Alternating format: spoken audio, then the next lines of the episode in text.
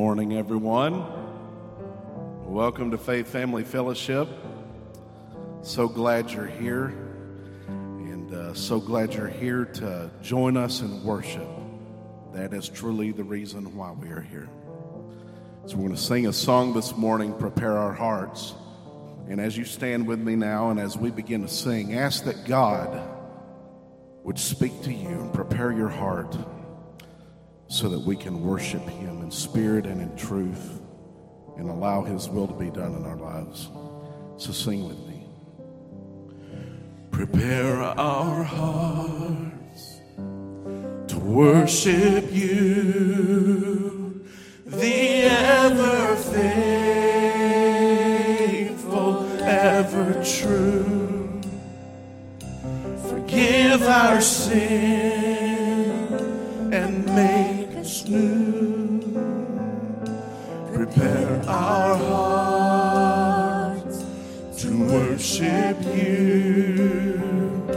Prepare our hearts for holy ground. Let our defenses tumble down. Come do what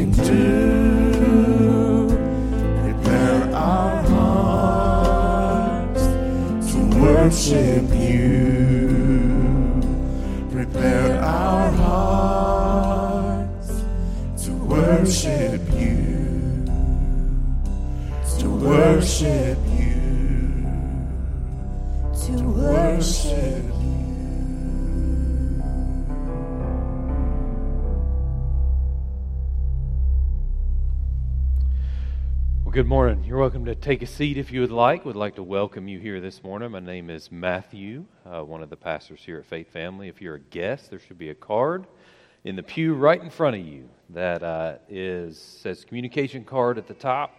Would love uh, if you would take that, grab it, fill it out, drop that in the basket on your way out. Let's have a record of you joining us this morning. Would love to be able to reach out with, to you this week, pray for you, and uh, just talk to you a bit. So, we, uh, we, we're getting back together tonight. That's what I was going for. So, we're going to have a, uh, an ice cream fellowship this evening at 6 o'clock. And so, we'll be right here uh, in the fellowship uh, hall, the gym, right, right next door. And so, just want to invite you, let you know you are welcome. Uh, welcome to come join, welcome to bring a friend we are just hanging out and eating ice cream. Real simple. And, uh, and so that'll be 6 o'clock this evening, uh, right, right on campus. So let, uh, let's shift our attention up to the baptistry, and uh, we will be uh, joining together in celebration of a baptism this morning.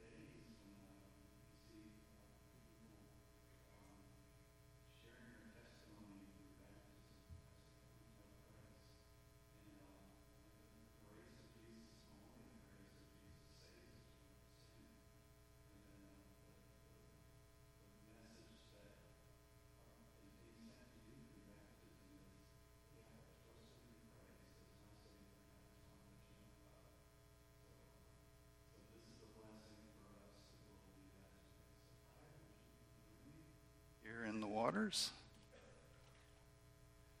Many of y'all know Kaya, this Kaya Elizabeth Weber, and um, so uh, she has um, trusted in Christ as her Savior, and um, and she's here to, uh, and it's her birthday. Say happy birthday, Kaya. awesome. This is awesome. So she's celebrating her second birthday. This is her second birthday. So um, as a church I used to go to, that they uh, they would sing a song like "Only One Will Not Do," you know, and it talks about your second. I don't know if y'all ever heard that. It's an old like um, song in the in the some of the church denominations that we're not. anyway, so Kaya, uh, it's my joy to to baptize you. Are you trusting in Christ in Christ alone to save you from your sins? And she said yes. So this is, uh, this is her testimony to you. So it is my joy and privilege to baptize you in the name of the Father, the Son, and the Holy Spirit. Buried in Christ in baptism, raised to walk in newness of life.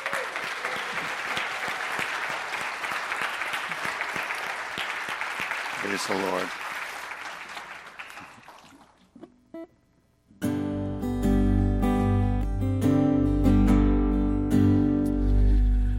Wonderful scene that was. Amen. It was great. Let's go ahead and stand. Let's worship the Lord.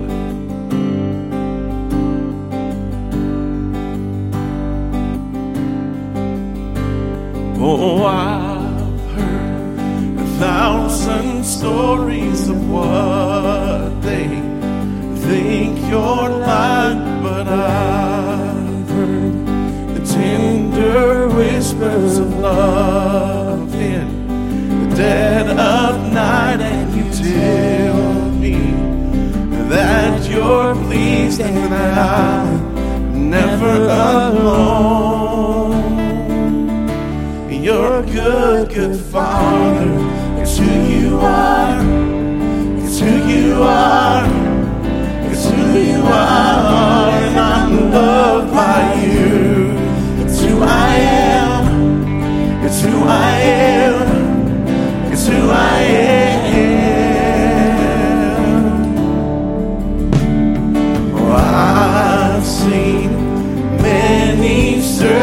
Searching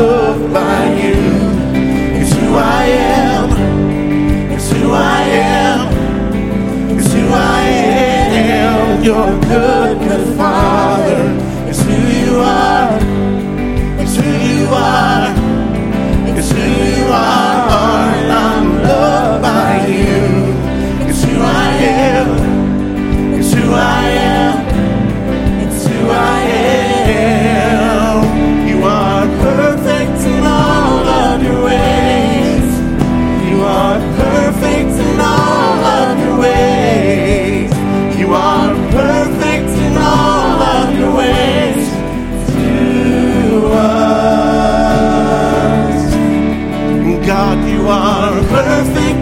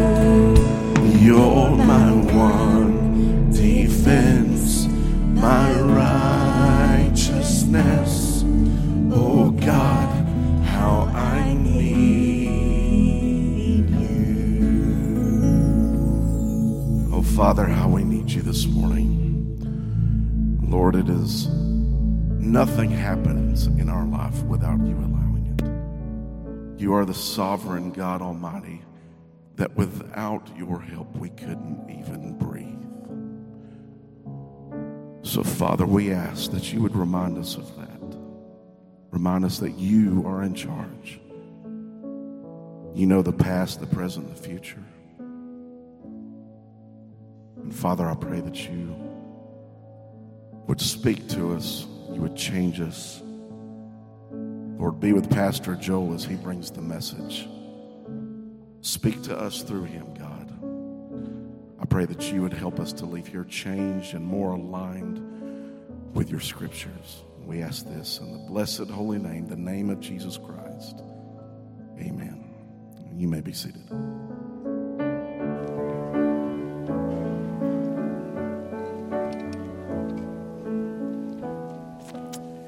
Well, amen. And uh, thank you, Josh, uh, Suzanne, and team. Uh, do want to just ask you to be in prayer. We uh, met as elders last Tuesday night, and uh, we felt like it was time for us to uh, start the uh, uh, part time worship leader search team back up. So uh, we want you to be in prayer for them. Wyatt McVeigh, I don't know if Wyatt's here this morning or not. Had, I know he has, I see you way back. Raise your hand again so everybody know who you are. Has agreed to uh, help facilitate uh, the leadership of that uh, team. And uh, so I want to ask you to be in prayer for them as they seek. Uh, you know, Josh does a fantastic job. Amen. You know, but as he often has to do, he has to leave to go to his paying job. Okay? Uh, he has a very significant job over at Airbus, and it takes a, a tremendous amount of his time. And he's been doing this uh, for a long time. And uh, so you pray about the search process, and you just ask the Lord to grant us the money to pay the person to come and do it, okay? And uh, God will supply. Uh, a second thing that I want to do is say, I really do apologize for last Sunday that I said to you, you have to bring uh, uh, homemade ice cream tonight, okay? You may buy the cheapest ice cream you want. Janet and I worked on homemade chocolate ice cream yesterday, and I'll eat that, and you can have the store bought ice cream. No, actually, my oral surgeon who took my tooth out told me you are not to preach last Sunday. And I was going to prove to him that I could do it. So, anyway, you know how that turned out. And uh, so I'm uh, grateful that we're past that Sunday. So, when I do this again in, in uh, August, uh, the elders and deacons of the church have been given instructions to stand at the doorways and prevent me from coming and standing in the pulpit following my surgery, okay? Uh, you should have laughed on that one as well. Ha, thank you. Seriously, uh, I really was not fit to be up here. And uh, short, yeah, it was a short sermon, and I walked down the middle of the aisle because the uh, antibiotics were at work very well meaning I had to use the facility very quickly. So, uh, anyway, it was just a, a, a, some kind of Sunday last Sunday, and I, I appreciate you guys so much. Um, I do, uh, I, I, do want to say just one other word uh, about. I know we struggle with we've struggled greatly with COVID, and uh, and many of us uh, with getting vaccinated or not, and that's really an individual thing, and I understand that, and uh, that's between you and the Lord. Okay, let me tell you my experience just very quickly because I struggled in the same way that you did. And then I was reminded of uh, Jonathan Edwards, who was uh, president at one time of uh, Princeton but, but is known as the greatest theologian that, that uh, Americans have ever produced. And he felt it incumbent upon himself as a pastor to lead his people to uh, take an inoculation, to become immunized. And, uh, and I thought it was my responsibility to do that. And so I went and I got immunized, and I took my vaccinations. And what was so interesting and what was so confirming to me about doing it was when I went the first time, I'm sitting beside the best friend of my high school uh, uh, quarterback. Uh, we, I played ball in Mobile, and uh, uh, our quarterback went on to play uh, quarterback at University of Alabama, and his best friend is the one sitting beside me after we got our shots. And so we had this wonderful conversation. We kind of relived some old days.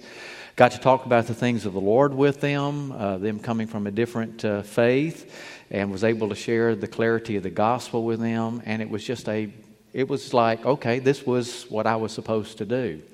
And then I had to go back and get my second shot. And when I did, there was an elderly gentleman that came, and there were no seats for those who had gotten their shots. There were no seats for them to sit in. And so I got up to let him have my seat. And in the process, we started a conversation and uh, in that conversation, uh, found out that uh, he uh, had uh, been a member at Dauphin Way Baptist Church in Mobile, from which I was there nine months in my mother's womb. And I said, So what's your name? And he told me his name. And he was one of our missionaries that was sent out from our church. And his son, Bob, was my best friend when we were in elementary school in church. And I said, Boy, I'd love to see him. He, he said, He's right here in the store. And we got to reunite and have a wonderful time together. And I just want to say this when you follow the Lord, whether, uh, whatever the issue is, God will direct your steps. And you will know that you have done the will of God. And so I want us to pray that we know what to do in all circumstances and situations I want us to pray for our search team as they seek out a permanent uh, part time worship leader for us. So, would you join me in a word of prayer together? And Father, we do thank you that you walk with your children. You are a good, good Father. And we are able to, as your children, to hear your voice and to know that it is you and to obey the clarity of what you say to us. And in doing that, we, we see your hand at work. We see you move in and through our lives, and we are able to give glory and honor to your name through that. And so, Father, whether it's in decisions that we make about health, decisions that we make about jobs, or schooling, or who we're to date, or whatever the circumstances may be, that you are a good Father to us. And Lord, out of that, you know that we have a need. And you know that, that Josh has a need. And so we would pray that you would bring a solution to the need that we have that would be uh, so clear to the search team, so clear to the elders, so clear to the church body that we will have known this is the will of God. And we know that whatever you will lead us to do, you will abundantly supply. And so we want to ask, as children to our Father, and knowing that you give good gifts to your children. And we pray this in Jesus' name. Amen. Amen. You have a copy of God's Word. Let me invite you to turn to 2 Peter chapter 2. And in 2 Peter chapter 2, uh, God is working through the Apostle Peter to a group of people who were seeing an increase of immorality and persecution in their day. Times were getting more and more difficult. Uh, immorality was rampant, and those who named the name of Jesus in walking with Christ were falling under greater and greater persecution from an unbelieving world. And so when we look at the second chapter, he's very clearly telling us don't fret, don't be worried. Everything's going to be okay. And I want to read the text. I want to begin in verse 4 and read down through uh, half of verse 10, where it makes a complete thought. And then we're just going to look at verses 7 and 9 out of this text this morning. Beginning in verse 4, it says, For if God did not spare angels when they sinned, we're talking about the fallen angels, but cast them into hell and committed them to chains of gloomy darkness to be kept until the judgment. If he did not spare the ancient world, but preserved Noah, a herald of righteousness, with seven others, when he brought a flood upon the world of the ungodly, and if by turning the cities of Sodom and Gomorrah to ashes, he condemned them to extinction, making them an example of what is going to happen to the ungodly, and if he rescued righteous Lot, greatly distressed by the sensual conduct of the wicked. For as that righteous man lived among them day after day, he was tormenting in his righteous soul over their lawless deeds that he both saw and heard. Then, then know this the Lord knows how to rescue the godly from trials and to keep the unrighteous under punishment until the day of judgment and especially those who indulge in the lust of defiling passion and those who despise authority. This morning, what I want to do is just very simply look at three truths that I want to draw from this passage of Scripture. Number one is Lot's torture.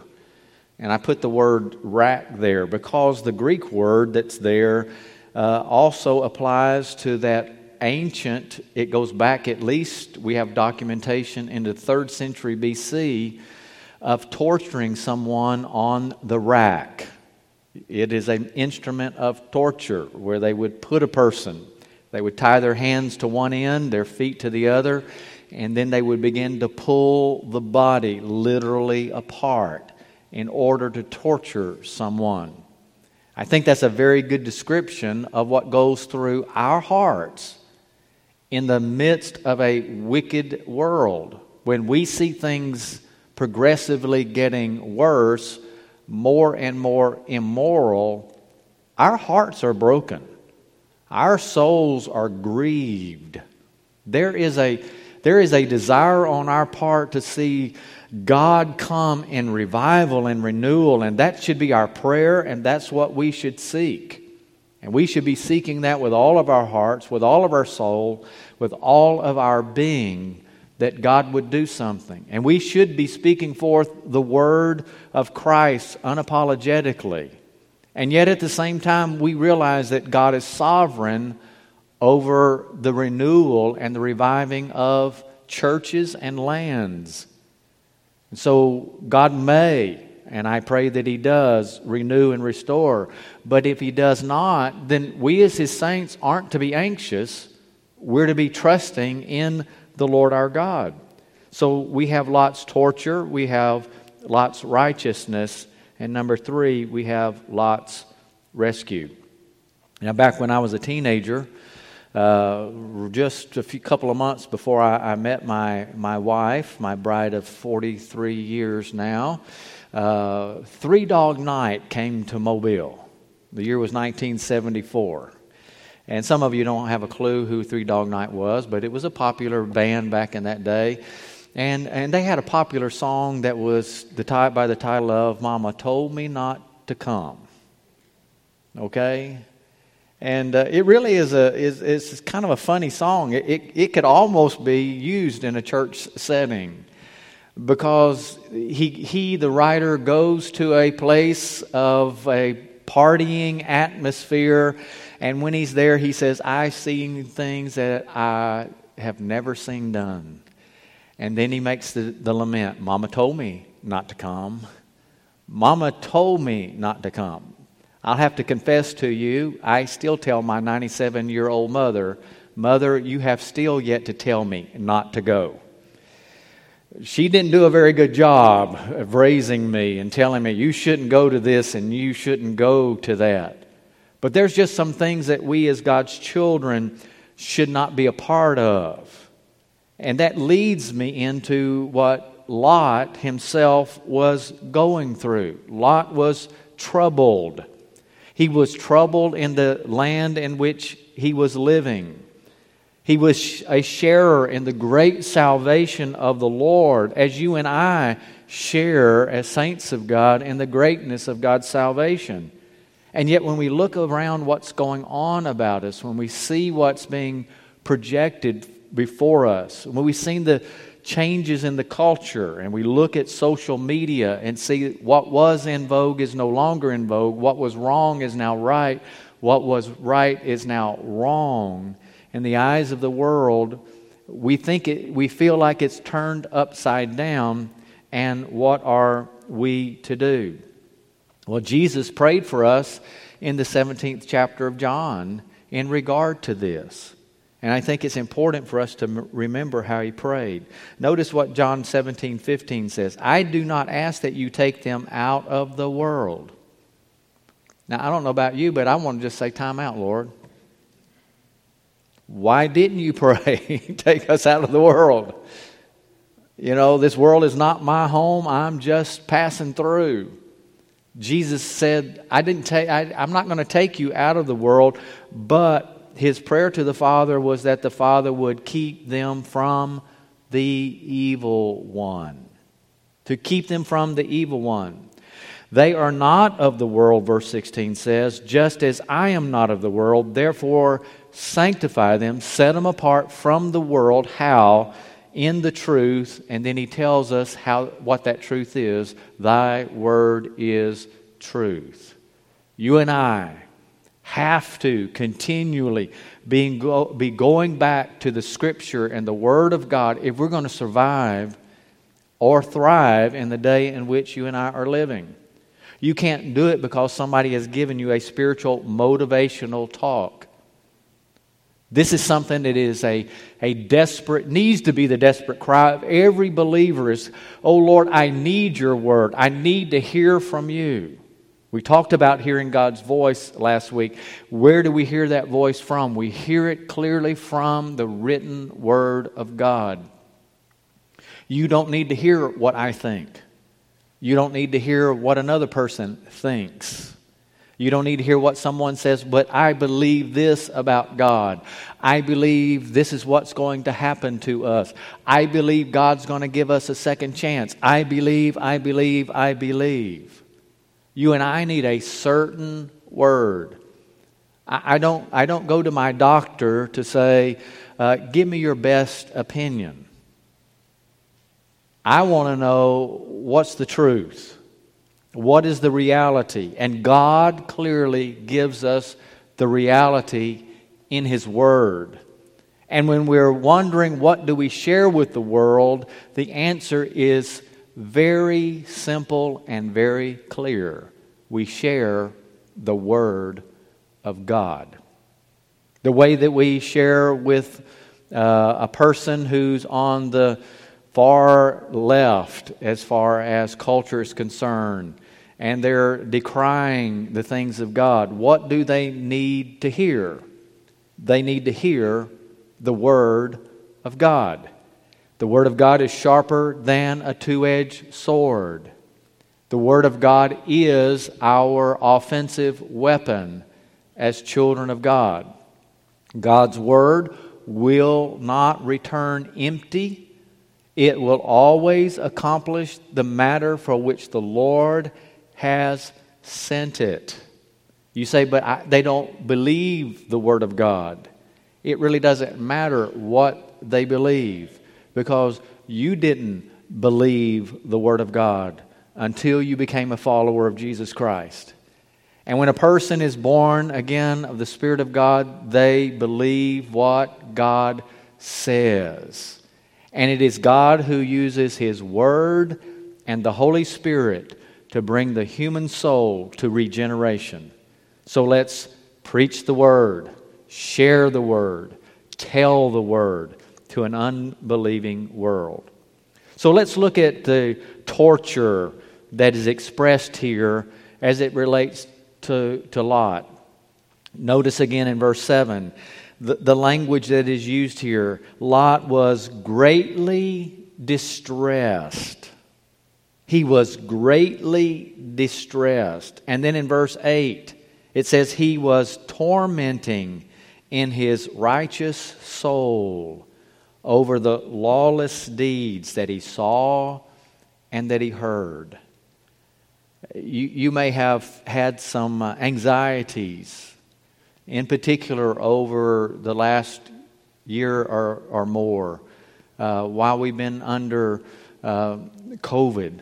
It was true before COVID came, but COVID has been a tool of God to reveal the hearts of humanity. I don't know if you're aware of that, but God has used it to be a revealer of the condition of human hearts. More and more and more and more people are coming out who once said, I am a Christian. And we have talked about and we have prayed about, oh Lord, help us to get away from cultural Christianity. The Christianity that is popular, the Christianity that gets you a job, the Christianity that gets you in the door with somebody. And people have come out and they have said, who have been confessing, as it were, Christians for decades and have come to say, I do not believe that God exists. That breaks our hearts. It hurts our souls to hear them say that. But the reality is, they're not resting in a false gospel. They believe in no gospel. But what's the good news? The good news is you and I have the gospel. We've got the good news.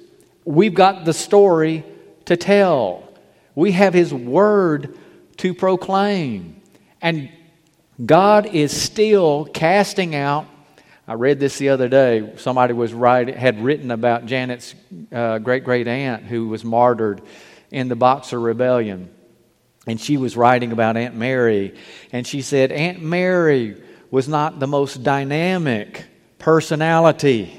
But many came to faith in Christ through her witness in China, through the gospel net, was the language that was used. God still throws out his gospel net, and he brings people to faith in the Lord Jesus Christ. And you and I, instead of being discouraged, ought to be encouraged in our day. We know who the prospects are. Amen? I mean, they are. We know who they are. They have divided themselves out, and they have said, I no longer believe. It's discouraging and disheartening, and yet at the same time, I tell you what, if I was a shoe salesman and I was trying to sell, sell shoes, and all of a sudden a lot of people started throwing away their shoes, you know what I would do as a shoe salesman? I'd get excited. I'd be thinking about, man, I got more customers out there. You and I become discouraged because of the apostasy that we see, the falling away of those who have once said they belong to Jesus Christ. And I'm trying today to encourage us to say, no, no. Let's get in this great casting out of the gospel net of Jesus Christ. It is tormenting to our souls to see it. In the same way it was tormenting to Lot's soul. But Peter reminds us that God is in control. God's in charge. God's not taking a step back.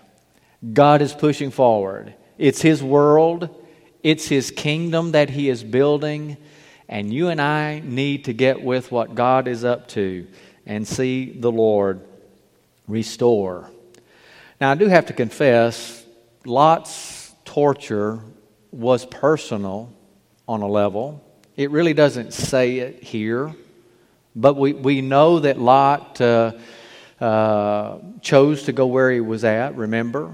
Abraham and Lot are in the land of Israel, and uh, the decision was made as, as uh, the 14th chapter of Genesis records it that they came into the land and their possessions were so great that uh, Abraham said, You know, we've got to divide.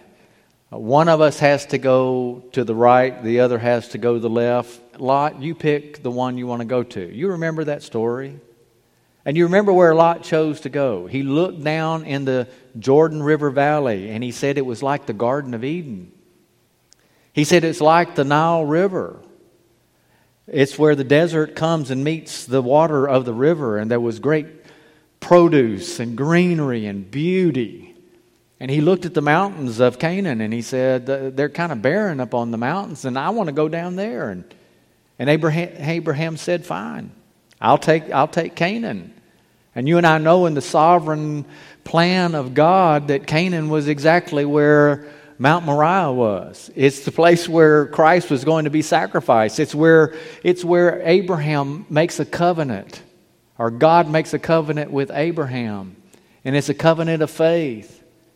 And we, we see the hand of God in all that, but we look down and we see that, yes, Lot chose to go down where he was, but he, like us, when we make choices, we don't always know what it's going to get us into, do, do we? And so when Lot goes down to Sodom, he is received, he and his people. And yet, while Lot is there, what does he realize? Hey, the movies, the movies in Sodom are the best movies are all R rated, and they get worse from there. Yeah, instead of there being a church on every corner, there's a, there's a bar on every corner. I'm sure there were times that he must have asked himself the question what was I thinking? How did I get here? What am I to do while I'm there? You see, it's personal torture to us when sin is around us. Uh, Titus 1:15 tells us that to the pure all things are pure, but to the unbelieving and defiled nothing is pure. That's the world we're living in today. We're living in the world when, if you know Christ as Savior and Lord, God has made you clean through Jesus Christ. And our minds and our hearts are to be pure through our daily walk with Jesus. And yet, all around us, it is defiled and it's full of unbelief. And we look at it and we say, it's not appealing to me. It's not appealing to my spiritual soul. We, we talked in our men's meeting on Thursday night. We had a great time together in our men's meeting on Thursday night. But in it, we were talking about the warfare in which we are struggling as followers of Jesus Christ. And, and I said to the guys, I said, you know, let me take one of the most benign things that we will watch on the television sets. And uh, let's just see how much are we influenced by the world? How much do we struggle in the world in which we live? I said, let's, let's just pick football. I said, football's benign, isn't it? It's just a sport, isn't it? And yet it's a sport that we'll watch, and when we watch it, there's a group that we love, and then there's a group that we hate. Oh, that's just really a Christ like thing to be doing, isn't it?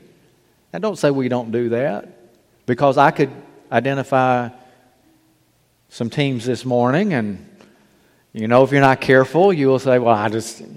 My father in law is a two time graduate of a university in Alabama. Uh, and uh, he said, I will root for Satan over against the other team. Okay? And he, believe, he means it, okay? and what do we do when we think about the NFL, for example? And the amount of money, the ungodly amount of money that we're paying people to be violent. You know, I played ball in high school, and my coach taught me to, to do this. When you go to tackle somebody, I want you to take their head off. I want you to remove their head from their body. Oh, yeah, that's the way I was taught to play. And my helmet would come down and hit my nose, and it would split it open, and I'd have blood all over my uh, jersey, and I don't know how many times the coach would grab me by the face guard and he'd pull me out in front of the other guys. Everybody get around here. Look at Faircloth. I'm not kidding, okay? This really happened. Look at him. He's got blood all over him. I want all of you to look just like that. Football is very benign, it's a loving sport. People get along well. And look how we dress our girls. They get out, dance around, the commercials that come on. And one of the most innocuous events that we could maybe imagine is very wicked and it's very sinful. And we're influenced by it.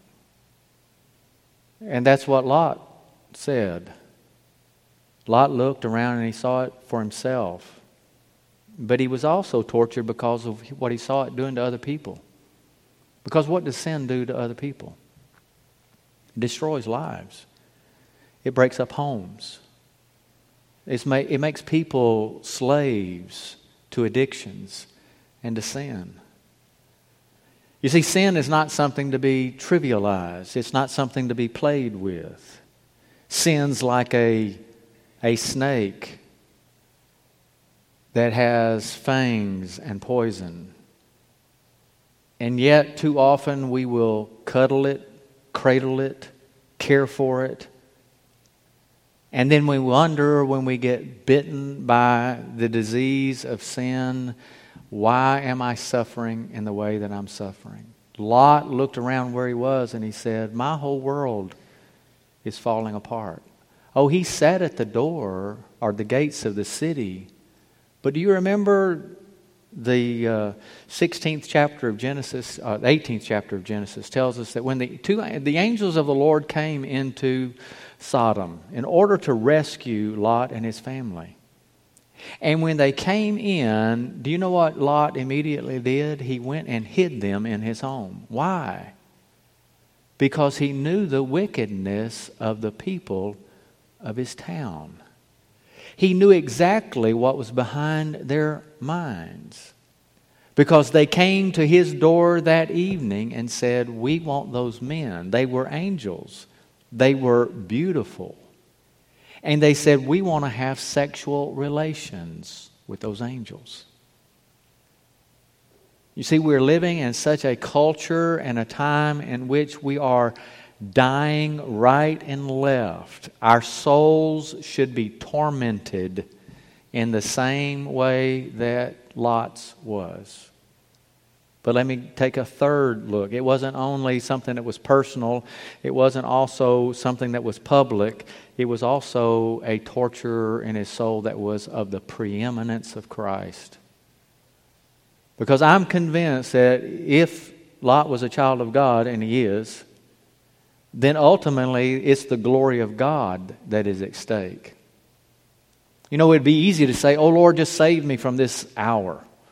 Help me get out of this. But the greatest offense of our day is not the, the ugliness of the immorality, it is the absolute rejection of Jesus Christ. It is the world saying to its creator, We don't believe you exist. Christ deserves all the honor and glory that is due his name because this is his world. We teach it to our children in vacation Bible school. This is my Father's world. It is His world, and it all belongs to Him. And all the glory that is due His name, and all the worship, and all the praise is due the Lord. And then to add what Christ has done on the cross of Calvary causes us, as followers of Christ, to want to do exactly what Psalm 2 says to come and bow at the feet of the Son of God and kiss his feet. Or to say, Oh, thank you, Jesus, for what you've done for me. Thank you for your saving grace.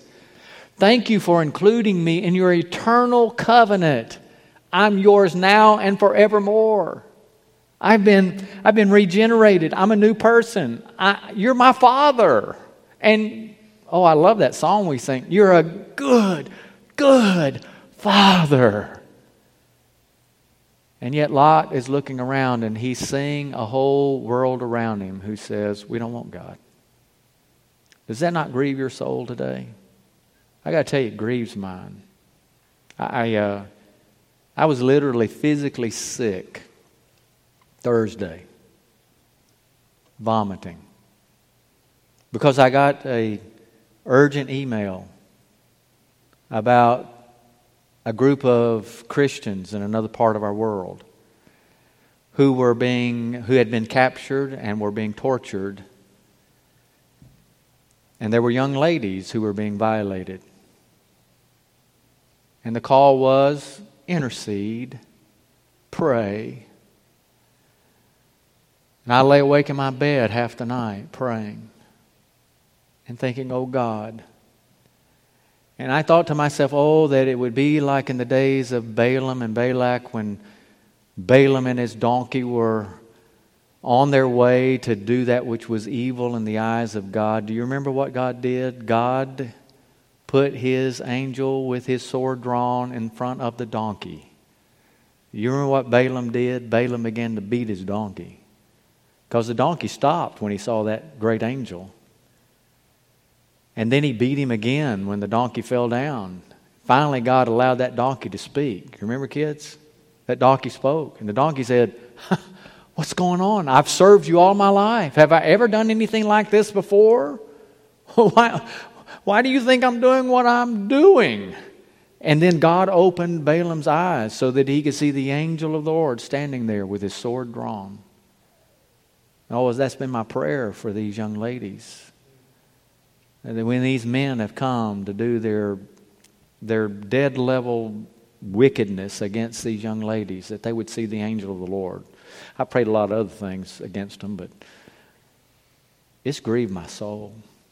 It's broken my heart. I'm, i look at some of our young ladies in here and I think, Lord, what, what would I do if it was ours? Man, I'd, I'd be right out in front with you dads, and we'd be fighting them off. No, God, be their defender, be their father, watch over them. It is torturous to our souls to see a world of wickedness. I've preached uh, one part of my sermon and my time's done. Uh, let me quickly do this. Let me say this right, uh, Lot was righteous. Lot was righteous. Now, wait a minute, preacher. How can you say that? Lot went and lived in a very wicked city. And he sat at the gates of that city, didn't he? He, he, he could, what could Lot have done? He could have gotten up moved anytime he wanted to. I, I mean, I look at what Lot did. I've got several things that I listed here. Uh, the question was, why didn't he leave Sodom? Why didn't he go back to Canaan? Why was he sitting at the gates? Even when the men came to violate the, the angels, he offered them his daughters. He's righteous. Uh, and yet, notice when the angels come, what does Lot do? He knows who they are and he honors them and he seeks to protect them. Uh, when the mob comes, he faces them and he is willing to sacrifice his own life in their behalf. But none of those things have anything to really do with how we could say that Lot's righteous. How do I know Lot is righteous? Because 2 Peter chapter 2 calls him what? Righteous Lot. Well, what made Lot righteous? Well, what makes Lot righteous is the same thing that makes you righteous or me righteous. Because something had happened. This is occurring after the 13th, uh, the 15th chapter, rather, of, of uh, Genesis. And what had happened was the Lord made a covenant with Abraham. God made a covenant with Abraham. And he said to Abraham, I'm going to make your seed as great as the stars that you see. Now, you and I go out at night, we see stars, but we don't see near as many stars as we used to, do we? Those of you that were on the mission team when we were at, down on the Amazon River and there were no lights around, and we looked up, we looked up and we saw the Milky Way. It was like, seriously? This is what it really looks like. It looks like those pictures we see about him. Yeah. It was beautiful. It was glorious. And that's what God did with Abraham. He says, See all of these stars, so it will be with you. And the scripture says, when God tells him that, Abraham believed God. And it was put to his account for righteousness. God made a covenant with Abraham. Guess who's in that covenant? Lot. Lot's in that covenant of faith in the Lord's provision through Jesus Christ, our Savior and Lord. That's what makes Lot righteous. What makes Lot righteous is the fact that Christ is his Savior. And what makes you or me righteous before God is not our goodness. The goodness comes out of a relationship with Jesus Christ. And there should be a turmoil in our souls and the wickedness in the world in which we live. But our righteousness is not because we have done all the right things. It's because Christ has redeemed us. We've been regenerated, born again of the Spirit of God. There's a new nature within us. And the good that I do now, I do not out of self righteousness. There's no room for self right. There is no self righteousness for the true believer.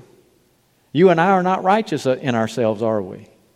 All I'd have to do is go around and interview every one of you this morning. And you, if you're in Jesus Christ, you will say, I have no righteousness of my own. My righteousness is in Jesus Christ. It is what Christ did on the cross of Calvary for me. His death is my death, so that His life is now my life. His righteousness is my righteousness. His keeping the law is my keeping the law. And so he saved us, Titus 3 5 says, not on the basis of works that we have done in righteousness, but according to his own mercy, by the washing of regeneration and the renewal of the Holy Spirit, whom He has poured out on us richly through Jesus Christ our Lord, to this end, so that, being justified by His grace, we might become heirs according to the hope of eternal life. Well, I'm going to have to end there. and I want to just ask you are you in Christ? Are you in Christ? Well, one way you'll know if you're in Christ is if your soul grieves over the sin of the world. It'll be does your soul grieve over your own personal sin? But most of all, does it grieve because the Lord of glory is being turned away? The Lord of glory is being blasphemed in our day. I don't believe in that Jesus. I don't want that Jesus. And the current culture is saying if there is a Jesus, he looks like this, not like that. This is the Jesus of Scripture. This is the Jesus through whom all things were made, and apart from him was not anything made that was made. And he is the one who held all the angels that fell he held them responsible for their individual sin, and He is holding them under judgment until the great day of judgment. And the unbelieving world of those who will die in their sin apart from Christ will be held until the great day of judgment. And they will suffer what Christ has promised they will suffer an eternity of separation from Him because they have said no to the beautiful Son of God who shed his blood, who came out of heaven and died in our place to give us life eternal to anyone who would believe. Now, have you come to believe? If not, listen, it's a dangerous place to be in. And, and there's an offer today of free, the free gift of eternal life through Jesus Christ our Lord. And so, in a moment, we're going to pray. And as we do, I want to help you to call upon the name of the Lord to be saved and to know that He's faithful to His promises. If God's leading you to be a part of this church family, then we're going to give an invitation in a moment where you can come and unite with this church. If you've not followed the Lord in believers' baptism, as we have seen today, it is, a, it is what children of God do when they confess Christ as their Lord and Savior. They follow Him in baptism for believers. So let's bow together in a word of prayer. And so, dear Heavenly Father, we come to realize that, Lord, there is a there's a stretching and pulling apart, as it were, of the very sinew of our souls because of sin. Lord, we have experienced it personally because of our own sin. We've seen it publicly because of what's going on around us. But Lord, ultimately, it's the preeminence of Christ, Christ having the first place, that grieves our souls so much because people are saying no to the Savior. But oh, thank you that Christ came and died for our sin. And you are still casting out that gospel net through your church to a world to say, Come, all you that labor and are heavy laden, I, I will give you a rest, not like the world system can give you. It will steal your soul, it will destroy your life, it will condemn you to an eternity without Christ. But oh, the love of God. The love of God is so broad and expanse it can reach to the deepest depth. It can forgive the worst of sins. And Christ's righteousness can become ours by faith and rescue us in the same way that you rescued Lot in a day of great trial and trouble. So I pray, Lord, if there's one here that Jesus is calling, that hear his voice. And my sheep hear my voice, and they know me, and they follow me, and I give to them eternal life, and they shall never perish. That this moment would be the moment they are born again, regenerated of the Spirit of God. And then, Lord, we ask you to add to your church for the glory of Jesus. And in his name we pray. Amen.